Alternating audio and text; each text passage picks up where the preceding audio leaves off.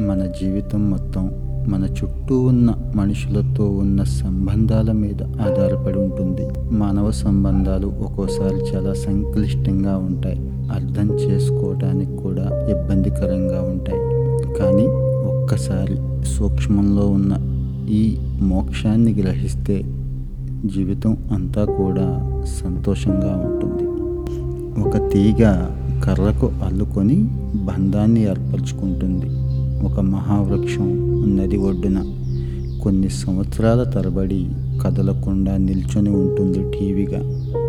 గాలిలో సుగంధం కలిసి దిక్కులకు వ్యాపిస్తూ ఉంటుంది. నీటిలో చేపలతో పాటు ఎన్నో జీవులు ఈదుతూ హాయిగా బ్రతుకుతూ ఉంటాయి. ఆకాశంలో మేఘాల్లో నీటితో కలిసి మరెన్నో సూక్ష్మజీవులు విడదీయరాని జీవనం సాగిస్తూ ఉంటాయి. మెలమెల మెరిసే నక్షత్రాలు గ్రహాలతో కూడిన సౌర కుటుంబంలో పాలపుంతల్లో అణువులు పరమాణువుల మధ్య నిర్ణీత కక్షలో ఎన్నో బంధాలు ఉంటాయి. భూమి పొరల్లో అగ్ని కుత కుత ఉడికే లావాగా మారి ఎన్నో రసాయన క్రియలకు కారణమై వేల సంవత్సరాలుగా కలిసి ఓ గట్టి బంధాన్ని ఏర్పరచుకుంటుంది. బంధం ప్రకృతి సహజం. ప్రతి బంధానికి అర్థం ఉంది. ప్రతి మనిషికి ప్రకృతికి అందమైన బంధం ఉంది. మనుషుల మధ్య బంధాలు ఉంటాయి మానవ సంబంధాలు చాలా విలువైనవి. వాటిని నిలుపుకోవడం మనిషి బాధ్యత అదే మనిషి జీవితం. మానవ సంబంధాలను చక్కగా నైపుణ్యంగా కొనసాగించడం అందరికీ రాదు. పుట్టుకతో విద్య కూడా కాదిది. కానీ చూసి నేర్చుకోవచ్చు. బ్రతుకుతూ తెలుసుకోవచ్చు.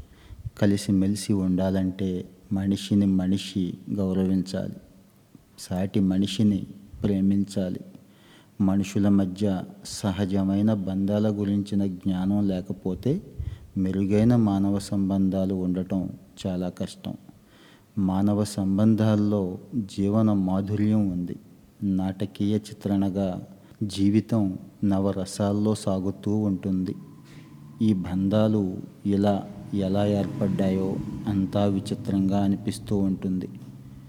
రుణానుబంధం వల్లనే సంబంధ బాంధవ్యాలు ఏర్పడతాయి. వీటిని తప్పించుకోవడం అంత సులువు కాదు అంటుంది భారతీయ వేదాంతం.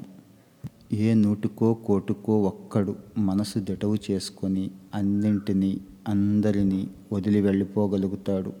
ఇల్లు వదిలి వచ్చి ఓ కుటుంబం విడిచిపెట్టాను. కానీ అరుణాచలంలో నా చుట్టూ ఎన్ని కుటుంబాలు ఇంత పెద్ద సంసారం ఏర్పడుతుందని నేను ఎప్పుడూ ఊహించలేదు అంటాడు రమణ మహర్షి. బుద్ధ భగవానుళ్ళ అందరికీ కూడా అన్నీ వదిలిపెట్టి వెళ్ళటం సాధ్యం కాదు. ముఖ్యంగా ఈ రోజుల్లో అయితే అసలే సాధ్యపడదు. కెరటానికి కెరటానికి మధ్య ఉండే బంధం అశాశ్వతమైనది.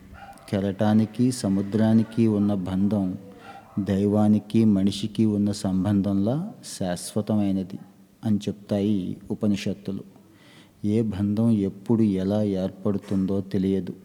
ఒంటరిగా ఉండటం కంటే అందరితో ఏదో ఒక బంధంలో ఇమిడి ఉండటమే భౌతిక మానసిక ఆరోగ్యానికి మంచిదని ఇటీవల అనేక పరిశోధనలు తేల్చి చెప్తున్నాయి. కలిసి జీవించడం మనిషికి పుట్టుకతో వచ్చిన విద్య. అవతార పురుషుడైన శ్రీరాముడు శ్రీకృష్ణుడు లాంటి వారు కూడా మానవ సంబంధాలకు ఎంతో ప్రాధాన్యం ఇచ్చారు. జంతువులతోనూ పక్షులతో కూడా మంచి సంబంధాలను ఏర్పాటు చేసుకున్నారు.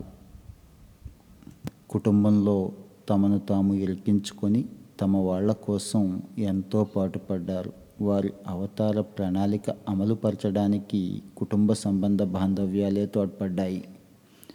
విశ్వంలో ఎవ్వరూ ఒంటరిగా లేరు ఉండరు. అవగాహన లోపం వల్ల ఒకనొక సందర్భంలో అలా అనిపించడం సహజం కానీ అది నిజం కాదు. శరీరమే నేను అనుకున్నంతకాలం దేహం బంధంతో ఉంటుంది. అదే దేహతాధ్యాత్మం జ్ఞానం కలిగి నాలో దేవుడున్నాడనే భావన కలిగితే అది బ్రహ్మతో తాధ్యాత్మం ఎవరికో ఒకరికి చెందినవారుగా ఉండటమే మానవ జీవన సాఫల్యం. తల్లి జన్మనిచ్చింది. అది పేగుబంధం మంచి మనిషిగా ఎదిగి లోక బాంధవ్యుడిగా పేరు తెచ్చుకుంటే అది దివ్యమైన మానవ సంబంధం.